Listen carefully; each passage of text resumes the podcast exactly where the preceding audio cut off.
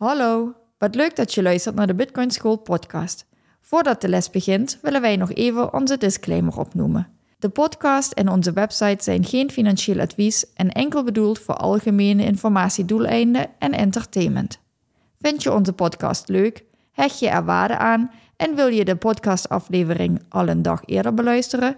Neem dan een kijkje op petjeaf.com slash bitcoinschool. Alvast bedankt en dan beginnen we nu aan de les.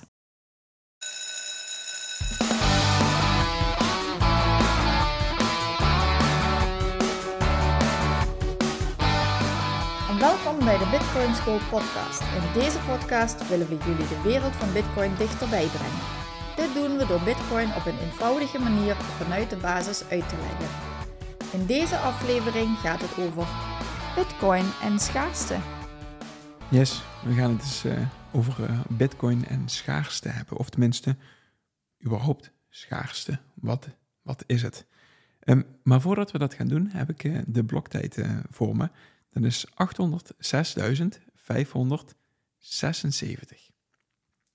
Goed. Bitcoin en schaarste, of eigenlijk gewoon eventjes schaarste. Wat is schaarste precies voor jou? Voor mij? Hoe, hoe zou je schaarste willen, willen definiëren? Of omschrijven? Misschien geen per se een definitie geven, maar gewoon hoe zou je schaarste willen omschrijven? Iets met een beperkt aantal of met een vast aantal. Mm Je overvalt me een beetje met de vraag. Iets met een vast, iets wat vaststaat. In aantal of volume of ja, aantal. Ja, um, ik heb zelf ook geen, eh, geen definitie ervan of iets dergelijks, maar ik vind het wel leuk om het er eens een keer over te hebben, want we benoemen elke keer Bitcoin is absoluut schaars en dergelijke, maar wat, wat bedoelen we dan precies? Wat, wat, is hetgeen wat we dan, waar hebben we het dan over als we over Bitcoin en schaarste hebben? En dan is het misschien handig om inderdaad eens even te kijken van oké, wat is schaarste nu precies voor jou? Wat hoe, hoe, wat is schaarste voor mij? En zitten we daarop, hebben we het dan over hetzelfde? En gaan we schaarste, um, hoe kunnen we schaarste aan andere mensen uitleggen? Ja, oké, dan heb ik iets meer context. Um, ik denk dat het ook iets is wat zeldzaam is. Mm dus waar gewoon niet veel van is en wat bijzonder, nou ja, het wordt misschien bijzonder doordat het zeldzaam is. Mm -hmm. Het zijn nou echt gedachten die ik hier uh, nu uh, gewoon zonder voorbereiding in me opkomen. Nou ja, misschien is dat ook, wel het leuke. Af en toe uh, maken we zo'n aflevering tot we, tot we elkaar overvallen met... ik heb iets nieuws en ik wil het gewoon met je erover hebben. Maar dat doen we zodat we er een mooi en leuk en interessant gesprek van kunnen maken. In plaats van dat we een gigantisch goed voorbereid script hebben. Weet je, dit is de manier waarop ik graag de podcast maak. Um, gewoon even, ik, en ook weer, ik overval je, maar als je het in een veel groter geheel gaat kijken, is misschien zelfs water is schaars. Uh, als je het op het niveau van het universum gaat bekijken. Het water wat we hier op aarde hebben is schaars voor, voor ons op dit moment nu niet, maar in het universum is het wel iets van schaars. Nou ja, ergens in de woestijn in Afrika misschien ook. Dus dan heeft het ook te maken met de plaats en de context. Ja, precies. Dus um, ja, misschien is het weer inderdaad een uh, wat filosofischere uh, podcast over, over wat is schaarste nou precies. Ik denk dat, uh, dat schaarste, um, als ik het zou gaan definiëren, is dat het sowieso op de een of andere manier een beperkt aantal is. Dus het is, het is beperkt beschikbaar. En het kan niet extra bijgemaakt worden of beperkt extra bijgemaakt worden. Ik denk dat, dat de, hoe meer het bijgemaakt kan worden, hoe minder schaars het is. Dus, dus eh, als het bijgemaakt kan worden, dan uh, moet dat minimaal zijn of in, gerelateerd tot zichzelf, um, wat, wat het schaars maakt. En eh, grappig, ik las uh, een paar dagen geleden las ik iets op, op internet dat ze nu um, lab-grown, dus in een laboratorium gemaakte diamanten op de een of andere manier hebben. En wat doet dat met de prijs van echte diamanten, om het zo maar te zeggen? Is, is dat dan, heeft dat invloed op de prijs van echte diamanten? Wat zijn echte diamanten dan, als je ze ook in een laboratorium zou kunnen maken? Um, hebben de diamanten die in een laboratorium gemaakt zijn, hebben die exact dezelfde eigenschappen als diamanten die gevonden worden in een diamantmijn? dat, zijn, mhm. dat, dat zijn dingen waar je over na gaat denken op het moment dat je het over schaarste gaat hebben. Ja, maar dan heb je ook al meteen inderdaad wat ik zei van uh, schaarste maakt iets bijzonder. Dus uh, schaarste zorgt ook voor een bepaalde waarde. Ja, ja, precies. En het maakt het bijzonder, want op het moment dat die diamanten die gemaakt kunnen worden in een laboratorium niet te onderscheiden zijn van diamanten die gevonden worden in een diamantmijn, helemaal niet te onderscheiden zijn, dan is de vraag: oké, ehm, ehm, hebben die diamanten nog, die gevonden worden in een diamantmijn, hebben die dan nog wel extra waarde, om het zo maar te zeggen? Dat, dat, dat, dat gaat niet. Dan, dan neemt de diamant die gemaakt wordt in een laboratorium, neemt voor een deel de waarde over van de diamant die gevonden wordt in een mijn. Dat is wel een interessante. En dan zou je hem bij kunnen maken. En dan zou je hem bij kunnen maken, inderdaad. En als het dan in een laboratorium bijgemaakt kan worden, diamanten, die niet te onderscheiden zijn van, tussen haakjes nu eventjes, echte diamanten of diamanten die op een traditionele manier um, gevonden worden, ja, dan, dan, um, dan heeft de diamantprijs een probleem, om het zo maar te zeggen. Als je naar waarde of naar de prijs van diamanten gaat kijken. Ja, nou ja, dat is wat in het verleden ook al gebeurd is dan. Ik weet niet of dat de kans is die je op wil, maar uh, met geld, waarom hebben we bepaalde soorten geld? Als je kijkt dat dat vroeger met uh, bepaalde schelpjes gedaan werd. Maar ja, als je dan vanuit het andere eiland met een grote lading van die schelpjes uh, met je boot naar dat andere eiland gaat, mm dan zijn die ineens niet meer zo bijzonder, want ik kom met een hele bootlading. Ja, precies. Of inderdaad, um, bitcoiners, uh, die weten dat, die de bitcoin standaard gelezen hebben, um, die, die weten het inderdaad van de stenen op het, op het eiland Jap. Um, ja, die, die hadden een. Uh, die, die stenen die zorgden inderdaad. Iedereen wist van oké, zoveelste deel van een steen is van Piet. En zoveelste deel van die steen is van, van Jan. En het was heel moeilijk om die stenen om die op het eiland te krijgen. En, en daar was heel veel werk en tijd en energie en dergelijke was daarvoor nodig om extra geld, om hè, hun stenen was hun geld, om, om dat um, op dat eiland uh, te krijgen Totdat er op een gegeven moment uh, iemand kwam en die zegt van... hé, hey, maar ik heb een uh, hele makkelijke manier gevonden... De, um, om uh, die stenen ook op dit eiland te krijgen. En die zien er precies hetzelfde uit. Net zo hetgeen wat we net benoemden met de diamanten. Die stenen zien er precies hetzelfde uit als de stenen die ze daar al hebben. Dus op die manier kan ik op dit eiland in ieder geval rijk worden. Nou ja, volgens mij had die andere mogelijkheden om het af te bouwen. Dus ja. door... Um dynamiet of iets dergelijks te gebruiken. In ieder geval was er een stuk minder tijd en energie nodig om uh, heel veel ervan uh, mee te kunnen brengen. Mm En er was eerst nog wat protest onder de inwoners van, nou ja, maar die nieuwe stenen, die zien er wel hetzelfde uit, maar we weten dat ze van die persoon zijn, dus die gaan we niet accepteren. Totdat? Totdat ze dat uiteindelijk toch hebben gedaan. En toen waren de stenen ineens een stuk minder waard, omdat het veel makkelijker was om ze te bemachtigen. Ja, precies. Ja, precies. En dan, en dan komen we uh, op een leuke, interessante discussie die um, ook wel grappig is. En weer even terug naar die diamanten die in een laboratorium uh, gemaakt worden. Ik, ik, heb het artikel niet tot in detail gelezen, dus ik weet het niet. Maar ik vraag me dan even af, hoeveel tijd en energie is erin gaan zitten voor het maken van die diamanten? En staat dat in verhouding tot de diamantprijs? Of staat dat in verhouding tot whatever het is, om het zo maar te zeggen. Maar ja, dat is wel een interessante gedachte dan inderdaad. Ja, waarbij je dan inderdaad bij de vraag komt of als ze makkelijk in aanhalingstekens makkelijk bij te maken zijn of de prijs dan nog klopt. Of ze dan nog waard zijn. Ja, precies. Prijs en waarde zijn dan misschien ook nog twee verschillende dingen. Ja, precies. En, eh, en als je het dus over schaarste hebt, want daar gaat deze aflevering over, dan denk ik dat we mee moeten nemen in de definitie van schaarste, dat er dus op de een of andere manier iets van prijs, uh, sorry, iets van tijd en van energie in moet zetten om hetgeen wat schaars is, om dat bij te maken, om, om dat te, uh, ja, om er iets meer van te maken. Dat moet dus iets van tijd en energie kosten. Toch?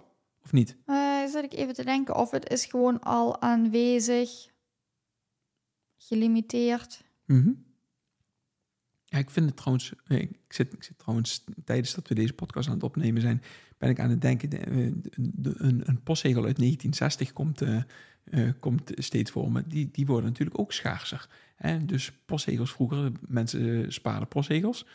Um, ik weet niet of mensen dat nog steeds doen. Interessant om te weten. Maar als je een postzegel spaart en je hebt specifiek die ene postzegel uit dat land, dat tijdstip, noem het maar op, dat jaartal, um, is dat iets wat dat kan niet meer bijgedrukt worden, want het is een postzegel uit dat tijdstip. Ja, maar ik heb nooit zelf postzegels gespaard, maar wat ik daarvan begreep, is dat het toch ook inderdaad verschillende waarden heeft. Dus je hebt sommige postzegels, dat waren gewoon standaard postzegels. Daar had je Mhm. er heel veel van. Ja, die zijn natuurlijk een stuk minder waard. Mhm. Dan die ene limited edition die voor de verjaardag van, ik roep maar wat, eh, de Queen eh, op dat moment zijn uitgegeven. Die dan misschien ook gelimiteerd zijn tot een bepaald aantal. Ja, die is natuurlijk veel meer waard dan de standaard postzegel. En ehm, ik denk dat op een gegeven moment nu de zegels ook meer waard worden naarmate de tijd ehm, verder gaat. Dat ze, dat ze ouder zijn. Dat je Mhm. er ook niet meer makkelijk aan kan. Want inderdaad, die kunnen ook niet meer bijgedrukt worden. Gewoon omdat ze dusdanig eh, ja, oud zijn. Nou ja, kunnen ze niet bijgedrukt worden. Je zou hetzelfde design weer kunnen... Ja, je zou hetzelfde design kunnen maken, en, maar dan zou er toch op de een of andere manier iemand moeten zijn die valideert dat de postzegel die bij wijze van spreken nu in 2023 gemaakt is en precies zo gemaakt wordt op hetzelfde papier gedrukt met hetzelfde inkt van in 19, of dezelfde techniek en dergelijke van, van 1960. Ehm, dan moet op de een of andere manier toch echt van onecht moet eh, onderscheiden kunnen worden. Als dat namelijk niet het geval is en dat kan niet onderscheiden worden, dan is die postzegel uit 1961 of 1960 is, is niet meer scha schaars. En dat is eigenlijk apart is dat natuurlijk. Komt nog iets bij. Ik vind ook dat schaarste iets is, iets wat mensen willen hebben. Ik denk dat dat ook een mate van schaarste geeft. Op het moment dat je, kijk, ehm, het gras wat we hier hebben, groeien, om het zo maar te zeggen, dat is niet schaars, maar ja, weet je, snap het is snap- schaars tussen het onkruid wat er doorheen groeit, zit ik me net te bedenken. Want heel veel gras groeit hier niet. Ehm, maar ja, ik snap wat je bedoelt. Ja. Ja. En het is altijd groener bij de buurman. Dat is natuurlijk ook altijd zo. Nee, ik snap waar je naartoe wil. Het is eh, dus het aantal, de tijd en energie die erin gestopt wordt. Maar het moet ook begeerd zijn. Als iemand geen interesse meer heeft, als, als er niemand op de wereld is die interesse heeft in het sparen van postzegels, dan is een postzegel die misschien 20 jaar geleden een miljoen euro kostte. En stel dat er niemand meer is die postzegels interessant vindt op deze wereld, dan heeft die ook geen waarde meer. Toch? Nou ja, andersom zat ik net te denken, is dat wel zo? Maar inderdaad, ehm, de Mona Lisa die is er maar één keer. Wat haar enorm waardevol maakt. Mhm. Als ik een tekening maak, is die er ook maar één keer. Maar die is echt een stuk minder waardevol, want ik denk dat die niemand wil hebben. Dus, ehm, dus alleen het schaars zijn, het maar één keer bestaan, maakt iets nog niet heel waardevol. Nee, precies. Dus het moet op de een of andere manier, moeten mensen het ook willen hebben. Eens. Zijn er dan nog andere aspecten met betrekking tot schaarste? Nee, voor mij kan ik zo even niks eh, zo snel bedenken. Oké, dan denk ik dat het interessant is om hem heel eventjes te, eh, samen te vatten.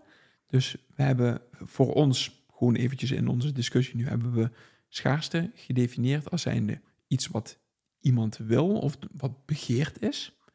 Iets wat weinig of in beperkte mate beschikbaar is en wat niet zomaar nagemaakt kan worden. En iets waar tijd en energie in zit. Of En- om het te maken, of om het te mijnen, of om het Ja, in ieder geval ja, waar tijd... nou ja, hè, te schilderen of af te bouwen. Of eh, Mhm. op de een of andere manier heeft het ook met, met tijd en energie te maken. Ja, precies. En dat zijn de dingen die ervoor zorgen dat iets schaars wordt. En dan kunnen we nu over naar het puntje geld en schaarste. Want dat is dan wel weer direct interessant. En dan is de vraag: is de euro of de dollar eigenlijk wel schaars? En ik zie je lachen. Ja, in mijn ogen niet. Nee, ik bedoel, daar hebben we het al vaker over gehad. Ehm, Nou ooit is die dat wel geweest. Nou ja, ook niet schaars in die zin, maar in ieder geval een beetje. Ergens aan gekoppeld. toen de dollar nog gekoppeld was aan goud, toen was er dus een koppeling tussen de dollar en goud. En omdat die koppeling er bestond, was de dollar ook gekoppeld aan de eigenschappen van goud. En we, gebruiken goud al 5000 jaar als een soort van schaars goed. Dus er, was, er zit tijd en energie in om goud te mijnen. Er zit ehm, mensen begeren het, mensen willen graag goud bezitten. Du- dus Ja, en Toen- een aantal fysicalische eigenschappen, waardoor goud dan weer handiger is dan Ja. stenen of dan eh, zilver of iets dergelijks. Dus dan heb je het over welke eigenschappen ja, precies, goed geld. precies. En nou, dan staat goud dan wel vrij bovenaan. Alleen heeft het ook weer wat beperkingen, waardoor er briefgeld is uitgegeven. Mhm. Maar Ja. het was wel aan elkaar gekoppeld. Ja, en omdat het aan elkaar gekoppeld was, had dus dollar, de dollar tot 1971 nog in ieder geval, nam het ook voor een deel de eigenschappen van schaarste mee over. En sinds dat die goudstandaard losgelaten is, en we, we hebben dat al in eerdere podcasts benoemd, maar er is een mooie website, What the Fuck Happened in 1971, verlinken we in de show notes. Maar sinds 1971 kan je zien dat er dus met het geld wat we hebben, de, de euro of de dollar of what- whatever, dat er dus een grote discrepantie is gaan ontstaan in, in, in de wereld, omdat de dollar niet meer aan iets echt schaars is gekoppeld. En daarmee is de vraag, is de dollar überhaupt nog wel schaars? Of het geld, het, euro's, dollars, dat noemen wij het fiat systeem. Ehm, is dat überhaupt nog wel schaars? En als het niet schaars is, is het dan nog iets waard? Ja, en als het antwoord daarop nee of maar in beperkte mate is, waarom ruil je dan iets wat wel schaars is, en dat is jouw levenstijd door te werken, in voor iets wat niet schaars is? En het is gewoon puur de vraag, als euro en dollar, of als euro ehm, niet schaars is, waarom zou je dat dan inruilen voor iets wat wel schaars is. En dat is de levenstijd die je hier op aarde doorbrengt. Ik denk dat dat iets is waar wij en heel veel andere mensen heel weinig bij stilstaan. Wij als zijnde de mens, de maatschappij, Ja, wat ook zo gegroeid is. Door al die jaren heen en, en waar mensen zich helemaal niet van bewust zijn hoe dat eigenlijk werkt. ja ik denk dat je, dat je daar wel, wel gelijk, in, gelijk in hebt. Ehm, ja, ik denk dat het eigenlijk vanuit eh, de jeugd of vanuit je opvoeding, dat, dat het gewoon iets, iets heel normaals is, het geld en eurosysteem, en dat je ermee mee opgroeit. Maar, maar denk je er wel eens echt over na van wat, wat is nou precies, als ik een briefje van 10 in, in, in mijn handen heb, wat is dat nou precies, dat briefje van 10? En ik denk dat er weinig mensen zijn die er echt eens een keer goed over nagedacht hebben van oké, wat heb ik hier nou in mijn handen? Het grappige is, wat nu in me opkomt, is... ehm, ik weet niet of dat een gesprek tussen ons was... of dat we het ook echt benoemd hebben in de podcast Wat is Geld. Mhm. Dat je hè, bij eigenschappen van geld... dat je het ook als rekeneenheid kunt gebruiken. Mhm. Dus ehm, iets is x euro waard. En Mhm. dan weten we waar we het over hebben en dan kun je het onderling vergelijken. Dus als je het hebt over appels eh, kosten bij de boer zoveel en die supermarkt heeft een aanbieding en bij de ander kost die zoveel. Maar dan, dan gebruik je dat ook een beetje als rekeneenheid en om te vergelijken. Maar als, als het niet schaars is en die waarde verandert of het is niet waardevast, is het dan überhaupt nog een valide rekeneenheid? Want is dat huis wat je inderdaad, hè, wat ik dan de generatie voor ons wel eens hoor zeggen van, oh, eh, hè, hun ouders hebben toen verteld dat ze het huis voor 30.000 eh Gulden. maak of gulden of wat dan ook konden kopen. Ja, dan vinden wij dat totaal vanzelfsprekend dat dat tegenwoordig niet meer zo is. En dat we inmiddels, ik weet niet wat, eh, tegenwoordig een gemiddeld huis eh, zit volgens mij nu op drie ton of nog meer. Ligt Ja. eraan waar je, hem, waar je hem koopt natuurlijk. Ja, daar denk je eigenlijk gewoon helemaal niet bij na. Maar dat huis, is dat nou echt zoveel meer waard geworden? Is dat, dat huis zo veranderd? Of is dat geld zo veranderd? Ja, precies. Dat een huis ineens zo- zo'n andere prijs heeft. Mhm, mhm. Dus dan Ehm, heb je weer de loskoppeling van waarde en prijs. Hè? Wat is, wat is ehm, het waard om een dak boven je hoofd te hebben van wat kost het me? Ja, precies. Ja, en dan kan je je afvragen: ehm, is, is de euro eigenlijk nog wel een goed middel om prijsvinding te, te hebben van een, van een bepaald product? Of hè, omdat we, tenminste, volgens mij hebben wij net met elkaar ehm, eh, geconcludeerd dat in principe euro, het, het fiat systeem, dat het heel moeilijk is om, om te zeggen dat het schaars is. Dus wat is het dan nog waard? En als je het dan over een bepaalde prijs, bijvoorbeeld van een appel, niet van een huis, maar van een appel hebt, wat is de appel dan precies nog waard? De appel is ook schaars, want er zit ook tijd en energie in, in, in, in de appel. Dat wordt begeerd, want mensen kunnen het eten. De appelboom heeft eh, tijd en energie erin gestoken om die appel te laten groeien. Weet je, dus ook tijd en energie. Maar hoe, hoe is het? eh, Ja, dat is ook wel een aparte. En is de appel dan de rekeneenheid? Of- Of de euro die die kost? ja, precies. Want ik weet ook nog dat toen ik vroeger eh, heel lang geleden in de ijssalon werkte, toen was het heel makkelijk rekenen bij de klant, want het was 50 cent per bolletje. Nou, nou ja, dan zijn we wel inderdaad een aantal jaartjes verder. maar inmiddels, ja, wat betaal je makkelijk? Wel 1,30, 1,50. eh in sommige vakantielanden wel eh, boven de 2 euro voor een bolletje ijs. Ja, Dus ehm, wat vergelijk je dan? Vergelijk je dan het ijs met het ijs of de prijs met de prijs? Wat is nou uiteindelijk de rekeneenheid? Wat is de vaste gegeven? Is dat mijn bolletje ijs, wat 20 jaar geleden hetzelfde was als dat het het nu is, maar een andere prijs heeft?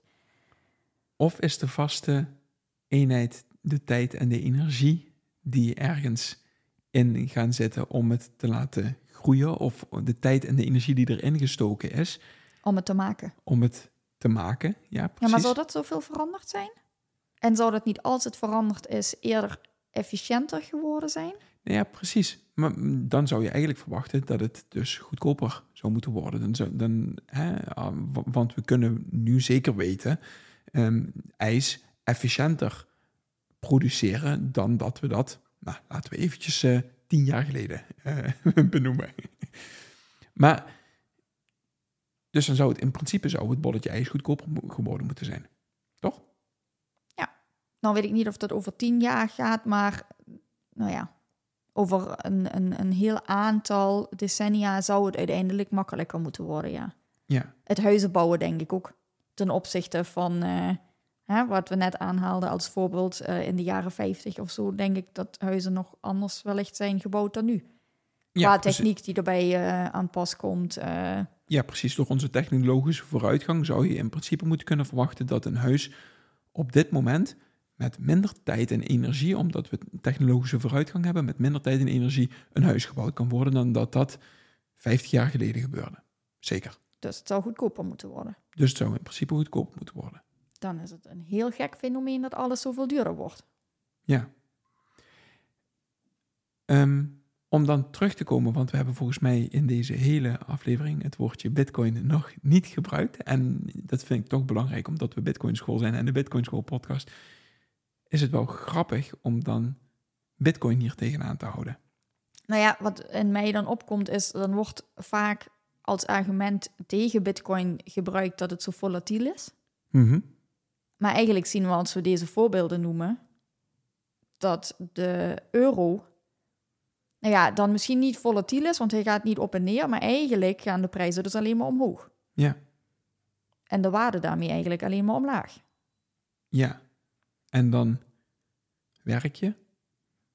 Hè, want eh, om, om daar weer even op terug te pakken, dan werk je dus voor ehm, iets wat niet schaars is, waarvan de prijs, ik weet niet of het de prijs is, maar waarvan de waarde alleen maar omlaag gaat. Hm. Ja, dan steek je je eigen levenstijd, die ehm, echt wel schaars is. Ja. Die ruil je inderdaad. Eigenlijk is, is geld zou een, een, een soort van opslag moeten zijn voor jouw tijd en energie. Mhm. Om dat later, op een later tijdstip, weer te kunnen ruilen tegen de tijd en energie van iemand anders. Als je het geluk hebt om, te, om iets te kunnen sparen. Hè? Ja. Nou ja, niet eens om te sparen. Ik bedoel, als ik hè, de ene dag werk en ik ga de volgende dag naar de winkel, dan Ja, ja, ruil ik mijn Ja, werktijd van, dag, eh, hè, de, van- de maandag ruil ik op de dinsdag tegen de tijd en de energie van iemand anders. Door producten te kopen, door eh, Ja. op woensdag naar de kapper te gaan. Dus ik sla eigenlijk mijn tijd van maandag, die sla ik op in Ja. geld, om dat vervolgens op woensdag te ruilen tegen de tijd en energie van de kapper. Of hè, noem maar op. Ja, precies. Ja. Ja, en om terug te keren naar Bitcoin. En laten we ook de drie punten die we benoemden ehm, met schaarste, laten we die eens tegen Bitcoin aanhouden. Want we hebben hem tegen de euro aangehouden, maar laten we hem ook eens tegen Bitcoin aanhouden. Ik denk dat Bitcoin dan wel heel erg schaars is, als je het zo bekijkt. Want er zit tijd en energie zit erin om Bitcoin te minen, om het te maken. En het is ook iets grappigs. Misschien dat we daar de volgende podcastaflevering toch echt over gaan maken. Ehm, proof of work. Hè? Het, het heeft hier heel erg mee te maken. Maar er gaat energie en tijd in zitten om het te minen. En het is absoluut schaars, want er is voorgeschreven in het protocol dat er maximaal 21 miljoen gaan plaatsvinden, gaan, gaan zijn ever ooit. En dat dat niet uitgebreid kan worden. Dus tijd en energie hebben we gehad, maar we hebben ook gez- ge- gezien dat het op dit moment, als het niet begeerd zou zijn, dan zou Bitcoin geen prijs hebben. En op dit moment heeft het een prijs. Dus blijkbaar is het, zijn er mensen die het iets waard vinden. Ehm, dus het heeft een prijs en ja, nou dat. Eh, en de derde, moet je me even helpen. Ja, misschien, misschien ook niet, maar in ieder geval, het is gelimiteerd. Het, ehm, eh, het is heeft een maximum aantal. Ehm, en er is tijd en energie is, er, eh, is erin ge, gaan zitten om het te maken, om het zo maar te zeggen. Ja, en dat is dan wel dan merk je dat Bitcoin toch op de een of andere manier, en dat is dan ook nog graag omdat het iets digitaals is, en dan deze eigenschappen heeft, want er is geen enkel ander digitaal goed wat deze eigenschappen heeft, dat het Bitcoin toch wel op een heel bijzonder voetstuk zet, om het zo maar te zeggen. Nou ja, op een hele bijzondere manier in elkaar is gezet. Ja, En ik eh, heb me dat al vaker afgevraagd van... Nou ja, omdat het natuurlijk digitaal gemaakt is. Of Satoshi Nakamoto gewoon inderdaad al die eigenschappen zo van... Hè, over al deze dingen heeft nagedacht. En Mhm. eigenschappen van goed geld en schaarste. En waar moet dat dan aan voldoen? Zeg maar bij elkaar heeft gebracht. En, en, en daardoor ja, bitcoin gecreëerd heeft. ja. Ja, ehm, leuke en interessante eh, punten om over na te denken, om, verder nog eens eventjes eh, over, te, over te filosoferen. Ehm, maar dat doen we in een, eh, in, wel eens, wellicht in een andere podcast. Ehm, ik denk dat we voor nu eventjes genoeg denkvoer hebben om, om deze podcast ook te, te beëindigen. Of, of heb je nog iets wat je nog hier aan toe wil voegen? Nou ja, doordat het schaars is, is het begeerd. Willen mensen het hebben? Mhm. Willen veel mensen het in eerste instantie hebben om weer meer euro daarmee te verdienen. Dus om het heen en weer te ruilen, om, om hè, te treden, om meer euro's eh, te vergaren. Maar op het moment dat je hierover na gaat denken en hier dieper induikt, hoe dat hele schaarste probleem, noem ik het maar even, in elkaar steekt en, en waar het vandaan komt en wat daar de gevolgen van zijn, zonder Mhm. daar nou allemaal te diep op in te gaan, kun je op een gegeven moment afvragen of je dan überhaupt dat weer terug gaat ruilen in wederom hè, euro die dan, wat we net hebben gezegd, helemaal niet schaars zijn en die dan Mhm. vervolgens weer minder waard worden. Of dat toch heel veel bitcoiners blijven hangen bij, ehm, ja, bij de ideologie, bij, bij het, het stukje ehm, schaarste, eh, het, het opslaan van schaarse levenstijd in een schaars goed. Mhm. En, en, en je merkt bij bitcoiners dat ze op een gegeven moment ook eigenlijk helemaal niet meer die- ruil terug willen maken. Mhm, mhm. Omdat je realiseert dat het eigenlijk ehm, anders geen eerlijke, oh, hoe moet ik dat zeggen? Geen eerlijke, ehm, Trade-off is. Ja. Eh, even- even- om Geen- een Engels woord even te gebruiken, maar eh, bij geen gebrek... eerlijke handel is. Ja, trade-off. Ja. Omdat het eigenlijk een soort van, van cheaten anders is als ik mijn schaarse levenstijd inzet en vervolgens ehm, iemand anders op een knopje duwt en er meer geld bij komt, waardoor eh, dat steeds minder waard wordt. Waardoor Ja, dus en- eigenlijk mijn levenstijd minder waard wordt. Ja, en dan hebben we het weer over het, over het fiat-systeem. En daar kunnen we Ja. nog een andere podcast eens een keer over maken. Hoe dat eh, eh, volgens ons precies werkt. En nou ja, goed. Was het dat voor jou? Of is er nog iets wat je, wat je eraan wil toevoegen? Maar ik denk dat dat het dan wel was. Oké. Nou, leuk, eh, leuk eh, om het zo eens te doen, om gewoon met een onderwerp te komen en daar eens eh, op deze manier live over na te gaan denken. Ik denk dat we dat vaker gaan doen, want dit bevalt me wel heel erg goed, moet ik zeggen. Nou, tot de volgende keer. Doei doei. Bedankt voor het luisteren van deze les. Je kan onze podcast beluisteren via Spotify, Apple Podcast, YouTube en alle andere grote podcastplatformen. Wij zijn ook actief op Twitter en Instagram. Daar kun je ons bereiken. Heb je dus vragen of opmerkingen, stuur ons dan een berichtje naar bitcoinschoolnl op Twitter of Instagram. Groetjes en graag tot de volgende les.